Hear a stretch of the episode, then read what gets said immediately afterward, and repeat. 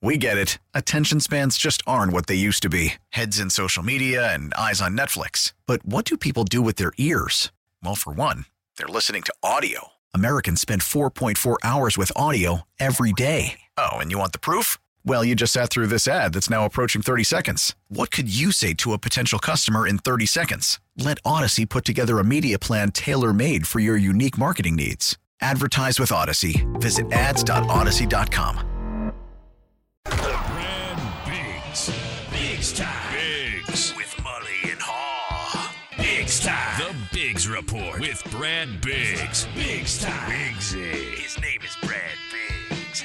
Brad Biggs talks football with you. Mully and Haugh, Chicago Sports Radio 670 The Score. Brad Biggs, the football man of the Chicago Tribune. Longtime contributor to the station and a valued friend, and he joins us on the Score Hotline, powered by IBEW Local 9, Chicago's original powerhouse since 1892. Biggsy! Morning, Brad. Morning, boys. What's going on? Well, this is it, buddy. We are heading to the season finale up in Green Bay. The Bears will close it out and perhaps leave us all with a very good feeling about the future, Mr. Gitz. They uh, they've won two in a row. They have an opportunity to win a third consecutive game for the first time in this administration. Be a nice way to finish uh, the season.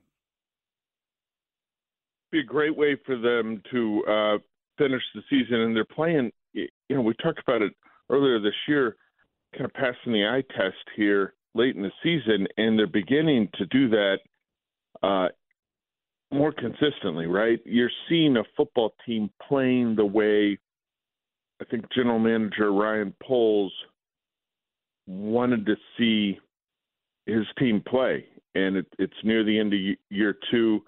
They um, they're putting up fight. You know, this isn't a team that's gone out and laid many stinkers here of late. The the last really poor game they played was that right before Halloween, that trip to Los Angeles for that Chargers game.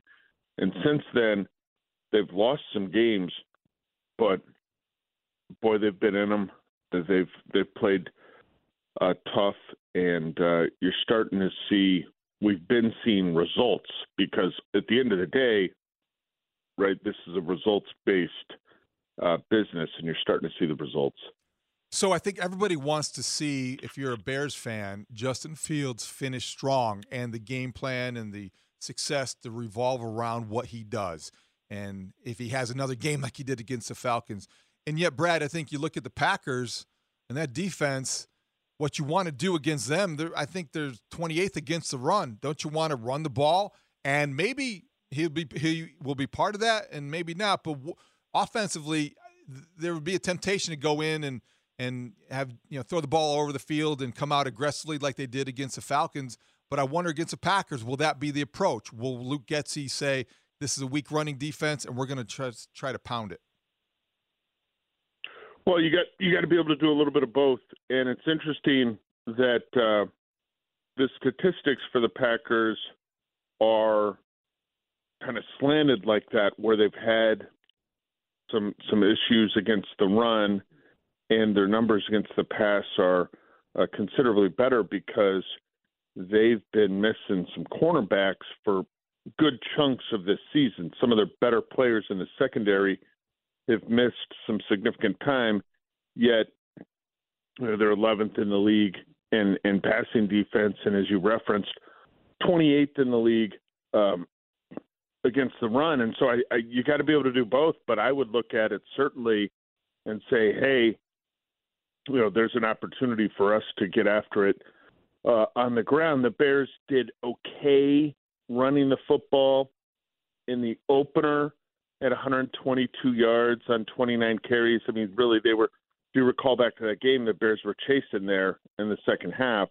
Um, since then, the Bears, or excuse me, the Packers have been hit for more than 200 on the ground by the Falcons, uh, by the Lions, by the Steelers, and by the Giants. Now, that being said, last three weeks, 99 yards, 96, and 67.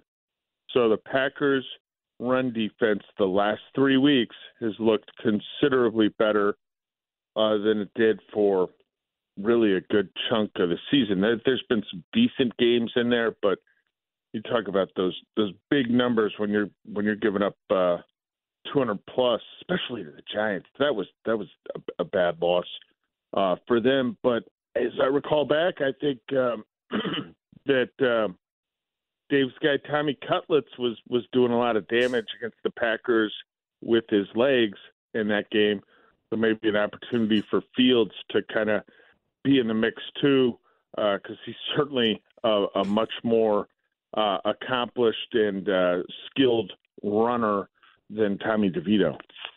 This segment with Brad Biggs is sponsored by Estwing Professional Tools, made in the USA for 100 years. Estwing.com. And and Brad, that's um, that's amusing. I I also I just wonder. Um, there are so many decisions to be made. Some of them seem to already have been made. I don't know if all of them have been made. I am very curious to see what the Bears end up doing. Is there a danger of them getting out of sync in terms of the coach quarterback connection? In other words, if you want to keep the coach and you want to keep the system and you change quarterbacks, does that limit what you're able to do? If you want to change, uh, if you want to keep the coach and you want to change the system, does that impact the way that you look at the future of the organization? Is there a possibility that they could run it back, or has that already been uh, kind of determined not to be the case? And and uh, do we have any idea about what the major decisions are yet to this point? Well, I think it's pretty clear that when you talk about major decisions, Ryan Poles will be back. Mm-hmm. There's no question in my mind about that. I believe Matt Eberflus will return. And with Eberflus returning, as I wrote coming out of the game last week, I'd look for him to potentially be his own play caller on defense, right? Because that there's there's been a there's been a vacancy sign uh, for that position for months now at Halas Hall. I I would think he would look at it and say, you know what, I'm the best guy for this job. I got a few things up my sleeve here. Let's go ahead and do that. Uh, in terms of what they're going to do offensively, Luke Getsy's been in the role the last two years, and what they're going to do with the quarterback position. I if decisions have been made in regard to that stuff, I'm certainly um, not aware of it. Could could you um, risk a setback if you're changing some of those things up? Absolutely, but um, if they're changing any elements of that equation up, it's with an it's it's with the long view to hey, what's best for us moving forward, and and I think whichever direction they go, they'll probably be probably be able to explain it uh, in a pretty thorough manner. Not everyone may agree with it, but I think they'll be able to explain it. So, Brad, yesterday at Halas Hall, there was a lot of conversation about the Pro Bowl, which doesn't mean what it used to mean, and they don't even play a game anymore, but it does signify, you know, a, a level of achievement. Montez Sweat, Jaylon Johnson, deserving candidates. They made the team. I thought DJ Moore got snubbed. You can make the case for the other guys, but he did not get in. He had the big numbers. What was your reaction to the entire Pro Bowl uh, selection process and who the Bears that made it? Yeah, I think you know, when you talk about where this team came from, to have uh, have two guys in there uh, is a step in the right direction. They they, they didn't have anybody uh, in the Pro Bowl last year, right? Um, I would, in terms of NFC receivers that got snubbed, I think you, Amon-Ra St. Brown's probably tops, right? Uh, he's got uh, 20 more catches than DJ. He's got more yardage and um, he's got one more touchdown. Like those guys, and their numbers are close. They're like right there. Uh, Brandon Aiyuk with the 49ers, you can make a great case for him. He did not make it as well. Uh, so loaded group of wide receivers in the NFC. Like it, it's a uh, it's a different world though, guys. When we're talking about a Bears wide receiver deserving of the Pro Bowl, right? I mean, just think about that. Like that's uh, that's something for a team that uh, has struggled at that position uh, so consistently, with the exception of really, you know, they they trade for Brandon Marshall and they've got him for a while, and and Alshon certainly had uh, some success uh, when he was here, second round draft pick, but otherwise. The uh, the position's been barren for a real long time, and, and you can have a chicken uh, or the egg discussion in regards to wide receivers and quarterbacks and, and that type of thing. But um, it's refreshing to be able to discuss a guy who's got legitimate numbers for the Pro Bowl games, and certainly DJ Moore has legitimate numbers. I'm curious, Brad, um, if you decided to move on from the offensive coordinator if you decide you're moving on from both the quarterback and the offensive coordinator, um, how easy would it be to fill that job? How easy would it be for the next guy in to be able to have an influence on, on the draft pick and perhaps the new quarterback? I, I just wonder if there would be um, a, a lot of different options, if if that would appear to be kind of a save everyone's job move, right? Mike uh, Florio told us that he believed that uh, if you had other options, you wouldn't want the Bears job because there's so much pressure connected to it. If you're bringing in a new signal caller and uh, and if things don't go right next year, then obviously you're taking a step back, and that might influence uh, your ability to get hired uh, after that. So I, I don't I don't know if uh, if if offensive coaches are afraid of such a, a job, but if you had other options, maybe that would be better than trying to come and be a savior for a program. Well, I, I think what will kind of shape how the position is viewed, if there is a position, is how do the Bears project their belief and faith in Matt Eberflus after this season. Mm-hmm.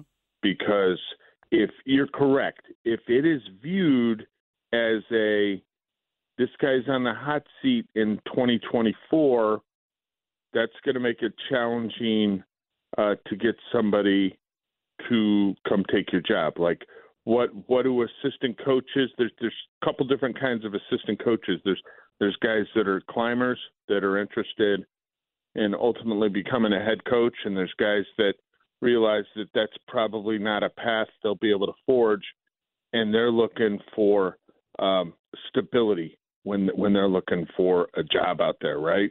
So it wouldn't appear to be a stable job if the coach is on the hot seat to start next year. If the Bears can project, hey, we've got real big time belief in Matt Eberflus. Here's why we're behind him. And when I say we, I'm talking Ryan Poles, I'm talking Kevin Warren, I'm right. talking George McCaskey. Like, this is not a, a situation where we're going to be putting this guy under pressure in 2024. We understand selecting a new quarterback, if they go that route, is going to require uh, an element of patience, and, and the Bears can prove that they have been right. a patient organization for a while now. So if you can convince people of that, then I think it all of a sudden looks like a uh, a, a better job than it, than it would. You know, you don't have the in in that instance, you don't have the proven quarterback in place that would make a job like I don't know if you're the OC of the Chargers uh, attractive, but the ability to develop a young guy, yep.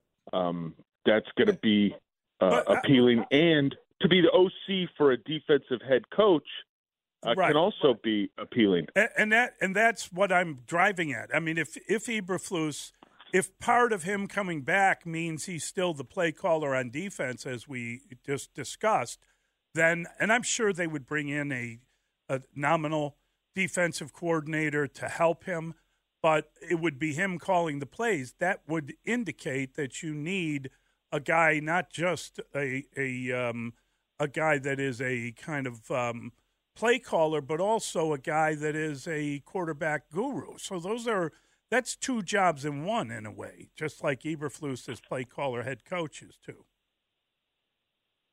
Yeah, no, no question. I mean, and- and that's why you know, the game's gonna the game's gonna end Sunday night up at Lambeau Field. I don't know when we'll hear from Ryan Poles and Matt Eberflus. Maybe that happens on Tuesday, and then the the next like two weeks after that are going to be fascinating, and and really just the beginning of what, what's going to be a momentous uh, off season for the Chicago Bears. So, Brad, in your mailbag, you had some very interesting statistics breaking down Justin Fields' season. Next gen stats you cite, and there's a dramatic difference about Justin Fields against zone defenses and man defenses, uh, man coverage. 81.4 is his QBR against man coverage, 26.4 against zone. It's the 28th in the league. When you and there's a big enough sample size to make e- each kind of uh, applicable, and it's not a it's it's not incompatible, and it's it's telling. How do you interpret that, and how how will you think that will factor into the Bears' final analysis of what they have in Justin Fields three years in to his career? Well, they're not gonna they're not gonna be sitting there looking at QBR numbers to to make a decision, but I think you you look at you know elements of what he's doing well and what needs work, and and it, there's a yeah there's a dramatic difference in his QBR versus man coverage and versus zone, and QBR of course incorporates the uh, uh, quarterback's ability to be productive running the ball as well. It's it's there's a lot more to it than just the old fashioned passer rating uh, statistic, and um, so that's going to help out guys like Fields, guys like Lamar Jackson, guys like Josh Allen. You know, do Michael Vick in the past, guys that can move around. Um, going to help them out a little bit, and so one reason his uh, his numbers versus man are considerably higher is because it's easier for any quarterback to be effective as a runner when the opponent is playing man coverage because the defensive backs by and large have got their backs turned to the line of scrimmage and they're chasing the wide receiver, tight end, or running back or whoever they're attempting to cover. And in zone coverage, as Lovie explained and everybody else has, the your your goal is to have 11 defensive players with eyes on the quarterback, and so it's uh, you, you don't have the quarter. You know, every once in a while, you guys see uh, secondary and man coverage, and you see DBs still running with their backs to the line of scrimmage, with the quarterback running, you know, the same direction as they are, and that doesn't happen against zone, so it's more difficult uh, to bust off those huge running plays against zone defenses, and then it's you know the zone defenses with the these coordinators try to get a lot of uh, disguises, and and this is for every quarterback in the league. They're trying to muddy the picture pre-snap, you know, late rotation, um, trying to make it unclear where the windows are going to be. That's a challenge for uh, all quarterbacks, and and it's been one uh, for Fields as well, and and that's why you see his numbers for zone are uh, near the bottom of the league against against man. I, I believe his QBR is number four in the entire league. It's fourth in the National Football League, uh, so he's right near the top. And then against against zone, it's it's it's very near the bottom at 28. Where's Tommy DeVito? I, I, that's your guy, so you would know. I, you introduced him to the conversation. I just thought you maybe you'd done a lot of legwork and research. I mean, that's Dave. That's the kind of story that I know would tug at your heart. All right. Uh, you're the best, Brad. Thank you, buddy. Thanks, we Brad. appreciate it. Talk to you tomorrow. Have a great day, guys. We will get his pick from him tomorrow. We'll break down the game. But that's interesting stuff. There is a lot going on with this team and a lot of decisions that are uh, very interesting ones if you choose to do the, the thing that we all suspect they're going to do. Yeah, because it's an objective analysis of what you have at the position, the most important position, and it's a larger body of work than just the last several games or the smallest sample size of the season. Doesn't mean you discount what's happened lately, but you have to take it into perspective as part of a larger, broader conversation. 312 644 6767. We're going to get to your calls. It's Mully and Haugh on the score. We get it. Attention spans just aren't what they used to be heads in social media and eyes on Netflix. But what do people do with their ears? Well, for one, they're listening to audio. Americans spend 4.4 hours with audio every day. Oh, and you want the proof? Well, you just sat through this ad that's now approaching 30 seconds. What could you say to a potential customer in 30 seconds? Let Odyssey put together a media plan tailor made for your unique marketing needs. Advertise with Odyssey. Visit ads.odyssey.com. I would say this that it's it's uh, we're going to keep it about us. You know, there's always that that factor of hey, you know, there's uh, an important game for them for sure, right? An important game for us for sure, and uh, you know we're going to leave it at that. We're, it's a rival, and uh, we're excited about going up there and playing some football. Mully and Haugh, Chicago Sports Radio 670 The Score. That is the voice of Matt Eberflus. He is the the once and future head coach of the Chicago Bears. I don't think um, anybody's anticipating that he will be fired. I don't know who else you can say that about. I think that it's uh, fascinating the decision they have to make regarding the, the quarterback because they do have the number one overall pick. It's going to be fascinating the decision they have to make about the offensive coordinator because the offense hasn't clicked. And I, you know, I thought last year he did a pretty good job of adjusting. I'm not sure. I think he has adjusted this year, but I think that it's been more difficult. And I think that they haven't been able to play the way that the offensive coordinator wanted to play to start the season. It became pretty apparent pretty quickly that it wasn't working between him and the quarterback. They did change things after the injury, and they did. Uh, they are seeing more progress, but yeah, I, and I and I said this to you, and I, I, you know, people get angry when you talk about this sort of thing, but when you evaluate the the process of the quarterback, the mm-hmm. way that he goes about playing the game, if you if you watch the all twenty two, you can see there are plays on the field that that he is not hitting for whatever reason. Mm-hmm. And I wonder if you're if you're one a member of the coaching staff and you're watching that if you're just like throw the ball. Why aren't you throwing the ball? You know yeah. you're seeing stuff left on the field. There's been some great performances. He can do things that no one can do. It's extraordinary to watch it especially some of these escapes that he makes. But i mm. don't know that he's making it harder on himself. If he if he would just release the ball he doesn't seem to anticipate throws very very well. I, I just think there are elements to his game that they are still struggling with. Well, three years into him as a starting quarterback, the last two under Luke Getsy. Yeah. And this is the first season where you can really just say justifiably that he's had weapons and he's had an offensive line, and it's it's a fair evaluation. They're coming off a game they scored 37 points against a, a top 10 scoring defense, and Justin Fields played as sharp of a game as he has played as a Bear. So right now is as good as it gets for Justin Fields. That said, when you look at the overall body of work, you can't ignore the things you just described. And I think people won't eventually. I think they won't in terms of the evaluation. The people who are making these decisions have to consider the totality of of his career, of his tenure as the Bears. And you're seeing er, with the Bears all of this conversation, all of this evaluation taking place right now in the media We heard from Charles Robinson, who who polled the executives. We heard from ESPN.com, Courtney Cronin and Jeremy Fowler earlier in the week. This morning, Dan Wiederer, our guy, um, weighs in on ChicagoTribune.com. Talked to 12 executives over the last three weeks about where the Bears are, and it's a good position to be in. A lot of guys, Mully, are envious of or talk about what a great position the Bears are in in either sticking with Justin Fields or drafting number one overall a quarterback like Caleb Williams.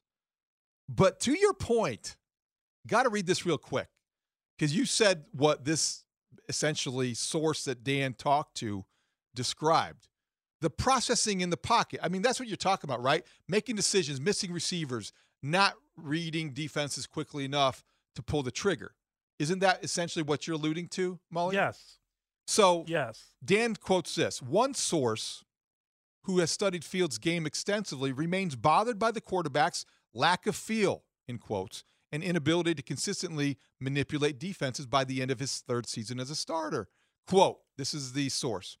You sit there and watch it, and you ask yourself, why in the world is he not making those throws? Is it A, he's still limited processing, or is it B, he's scared to throw an interception?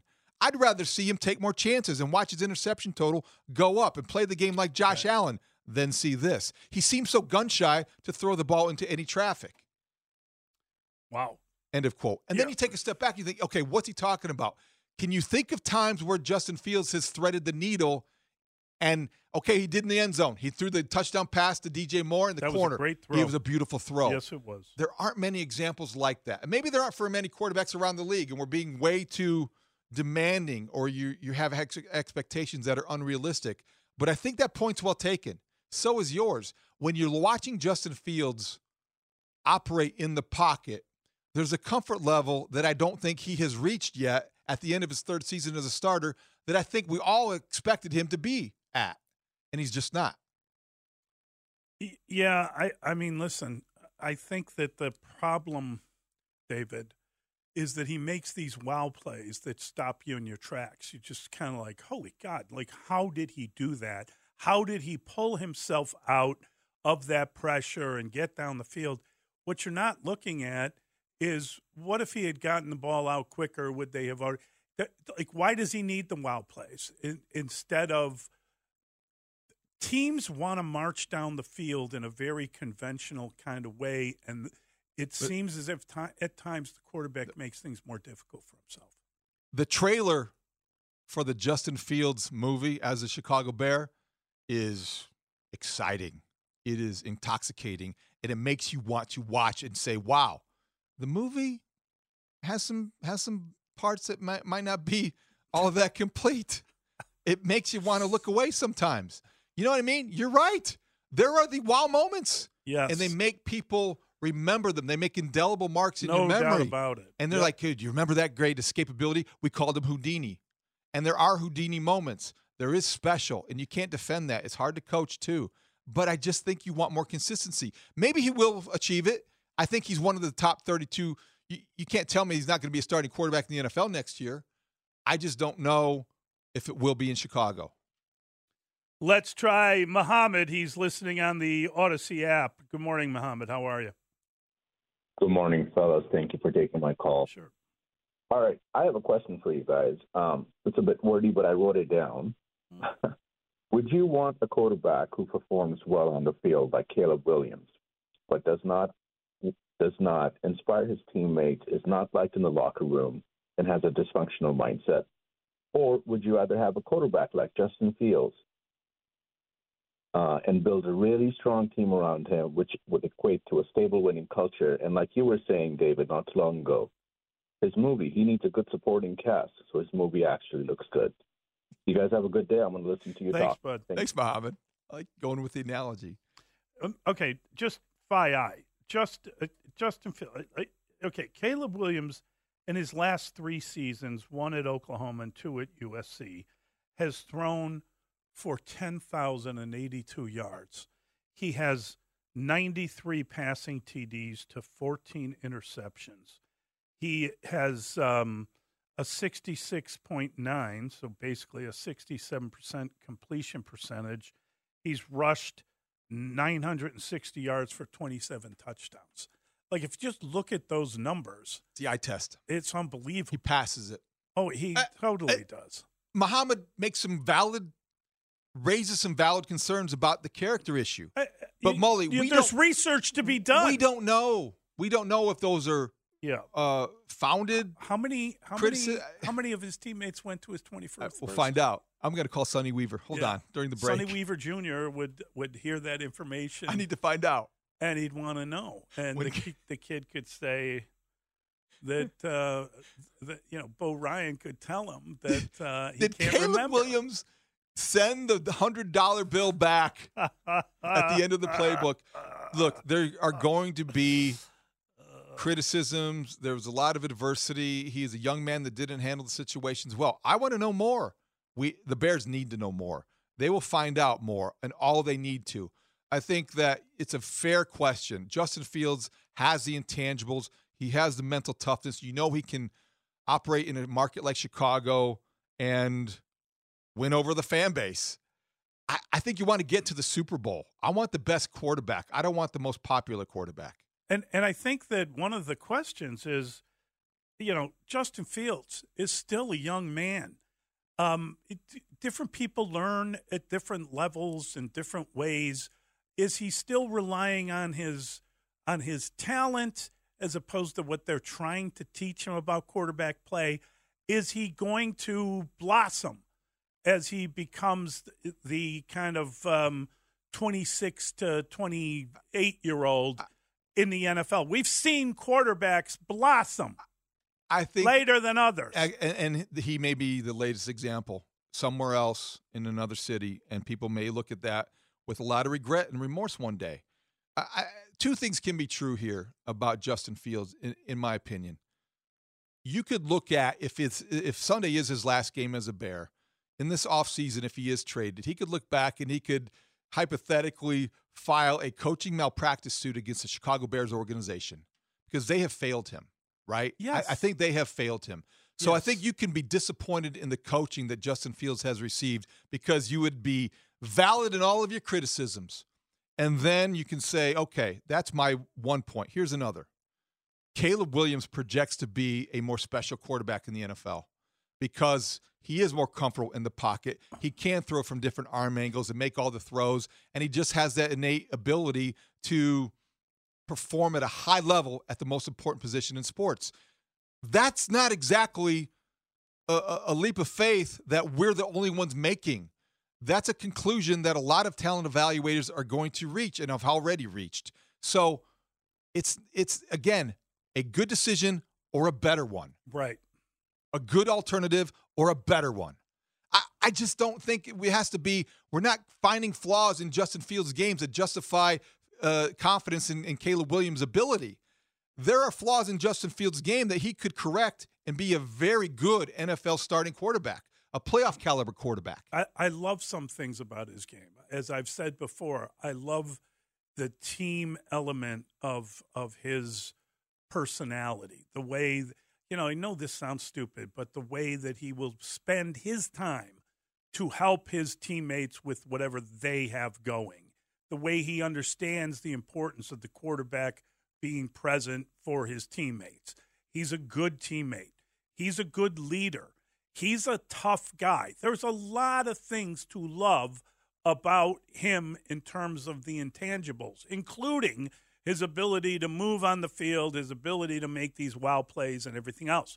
I just wonder if you're going to get to a point where where you see him be more of a conventional quarterback with this special to him. This is what we are witnessing with Lamar Jackson. Right. He the transition in his game that that and you know he he can he can make plays on the move. Don't get me wrong. I'm not saying he's become a standard pocket passer, but his his game has evolved. He's gotten better and his team has figured him out more and they're playing better. And if they if they come away with the Super Bowl this year, it's going to tell you, wow, like guy can be an MVP based on ability and then can be an MVP based on team performance. Maybe we talk about this when we come back from the break. Will that, if that happens, will that to repeat a question I asked last week. Will that Ravens victory in a Super Bowl because of Lamar Jackson all around quarterback who evolved from a runner into a thrower, will that affect your thinking on Justin Fields? 312 644 6767. Back with your calls. It's Mully and Haugh, the score.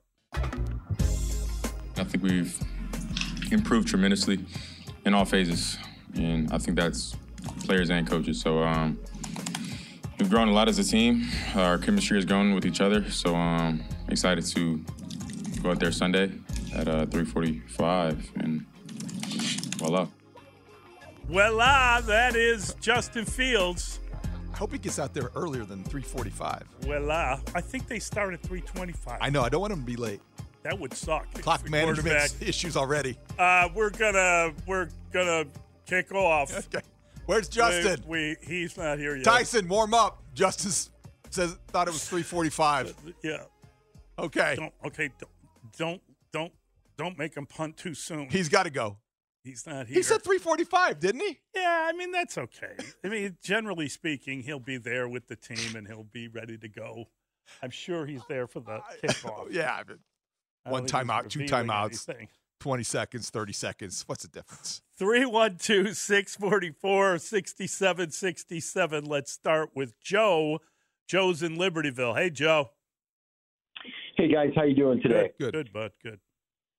So my question is this: A couple weeks back ago, I think it was Brad Biggs was quoting an article about seven GMs that said Justin Fields was maybe worth a low second round, high third round pick, but we didn't want to make any decisions then because we weren't sure if we were getting the first pick. Now, obviously, we know we are getting the first pick. But my question is, what is Justin Fields worth now after all these great games? Are we just looking at him as a homer saying, ah, he plays on our team, he's worth more? Kind of like Lamar Jackson, you guys mentioned him earlier. He uh, wasn't getting any offers from any other teams in the offseason, but his team felt that he was a better player than perhaps the rest of the league does. Is that how we feel about Justin? And I'll hang up and listen to your answer. I don't think the two situations are comparable only because you're talking about Lamar Jackson was a MVP teams didn't get involved. There were some factors and maybe an understanding that he was always going to end up back with the Ravens. And that was also a significant check to write. There's not a lot of teams that were in a position to make that kind of investment. Yeah. As far as Justin Fields improving his trade value, there's probably a consensus or an understanding, whether it's Peter King or we talked about it. Justin Fields in the trade market right now would probably bring you a second or a third round pick. I don't think a first round pick is realistic and it would be more than Trey Lance got, but less than Sam Darnold. Sam Darnold got a second and a fourth, I believe. If you could get a second and a fourth for Justin Fields, I think you would feel very good if you're Ryan Poles. Yeah, I, I can understand. Um, I can understand looking into it, and I can understand. You know, again, what was the the Sam Darnold was a second, a fourth, and a sixth. Yeah. Right. Mm-hmm. So if you get a second and a fourth, yeah, you, would be very close to I, that, and I think you probably take that. I I don't know. I I I don't know how much there is of a debate amongst all the people that are that are uh, making the decision. I really don't, and I think that there's clearly a big debate among our listeners, and there are certainly strong feelings about it. I, I don't know that it is as easily resolved in the minds of fans as it is in the minds of people that are that are calling the game and are looking at the game. And I don't even know if they're the ones with the decision, David. I think that's a good point, and you also have to consider this is a strong quarterback class in the draft. Right. So there might be teams that are uh, that could affect it either way, depending on if a team wants to you know give up a second for a, an experienced starting quarterback like Justin Fields, or use their own first round draft pick on somebody that they would again have a rookie contract and and start their clock over again. That's more likely to happen. And when you have a strong rookie class of quarterbacks, it probably eliminates or reduces the field of potential trade partners. Uh, that that I mean, listen, the the fact of the matter is that you have you have a lot of possibilities here, And, you know, whatever anyone believes, you need to do your due diligence. You, I don't think it's, I don't think, I think that you have to look at, okay, what if I did trade the, the number one overall pick? What would I get? How would I be different? Is there a quarterback that I really like out of this group that is going to go later than number one? Do I want the number one overall selection? And I don't know how you don't, but I, I, I think that you'd have to be very sober in the way you you kind of uh, I can wind up with these six guys, including this guy, or I can line up with two guys, including these two. I just think there's a lot of uh, it's a it's a math problem. It, it's a math problem, it's, and it's a very sober. You, you, just need to figure it out without emotion. And math problem, hard to do. Devoid of emotion, all related to a mission statement. Yeah. And what is your mission statement? We, win, just, we the, the Chicago Bears, yeah. want to compete for the NFC North Championship for the next five years. Okay, fine. We want to win two titles in the next five years. Okay, then that's a different mission statement. I think and it's a different, a different approach. One. That's a different approach. So it's, it's giving yourself five years. And, and you, you, know that's the way yeah. Kevin Warren is looking at this. Exactly. Even he doesn't have to say a word. He doesn't have to speak into a microphone. The Bears have won one Super Bowl, one Super Bowl since the, the game was invented. Why not win two in five years? Why not be bold? Why not take all the money you're going to make in the future and the price of the franchise? Why not? Why not go out if indeed you're going to wind up selling this franchise why, at some point? Why not focus with titles on putting together a team capable of winning a Super Bowl and not worry as much about building a stadium that can host a Super Bowl? Well, on the field success has got to take priority over everything else this offseason. I, I, I don't argue with that. Let's try Brian. He's in South Bend. Hey, Brian. Uh, you kind of just uh, touched on my thought there, but um, uh, Caleb Williams is going to be the first round draft pick uh, yeah. if you have the first or the first overall, overall draft yes. pick. Um, but there are teams out there that are more desperate for a quarterback than the Bears. Can you parlay this first round pick into more value than you'd get from a Caleb Williams? Can this be the Bears' Herschel Walker? Well, there, there's going to be significant interest if you are willing to trade the pick. You're going to get more than you got for last year's number one pick. You're going to get uh, the kind of haul in return that will pay dividends for years to come. And Herschel Walker trade, it was a decade of of success. You're talking dynasty type stuff but you've got to be sure, and you can never be sure, that you're doing the right thing. You're passing up on an opportunity, again, related to the mission statement. You are limiting your ambition if you decide to embrace the status quo at, at quarterback. That It's a good question. It is a good question. but question. it's the one that will be debated until the Bears make a, a final decision. Yeah, and and I'm not I, I I don't have a problem with them thinking it through and taking every second they can. But at some point, they're going to have to make a decision here, and it's going to have to be one that uh, that they understand is going to impact them in a way that nothing else will. When we come back, I want to talk about this. We have a texter that asks a very question that kind of bothers me, not bothers me, but it, I'm not quite sure how to answer you. I want to think about it. It's like, what's the difference between hyping Caleb Williams the way last year people were hyping Bryce Young? What's the difference between those two prospects? I, I can answer that okay. right now. I think the biggest difference is that Caleb Williams, you've been waiting for a chance to take him for multiple years. And as much as Bryce Young became kind of a one year wonder, if you will, the um, the reality is that if Caleb Williams had been available last year, he would have been taken over Bryce Williams. I think if I think that if Caleb Williams would have come out uh, been eligible for the draft after he left Bryce Oklahoma, sorry, yeah, Caleb Williams would have been probably the first quarterback taken. Yes, in any draft of the yes. last three. Yes. Uh, now he couldn't come out of Oklahoma. He had to go transfer. But that's why. But that's uh, the that's answer. a good answer. The answer is that I don't need to think about it. People have been waiting good. on him. I can deal with All other right. stuff during the break. All right, that's I'm, I'm sorry if I gave that. No, I'm, too I'm quickly. glad you did. It was Three- very succinct. 312 644 6767. Back with your calls. Mully and Haugh, the score. We get it. Attention spans just aren't what they used to be heads in social media and eyes on Netflix. But what do people do with their ears? Well, for one, they're listening to audio. Americans spend 4.4 hours with audio every day. Oh, and you want the proof? Well, you just sat through this ad that's now approaching 30 seconds. What could you say to a potential customer in 30 seconds? Let Audacy put together a media plan tailor made for your unique marketing needs. Advertise with Audacy. Visit ads.audacy.com.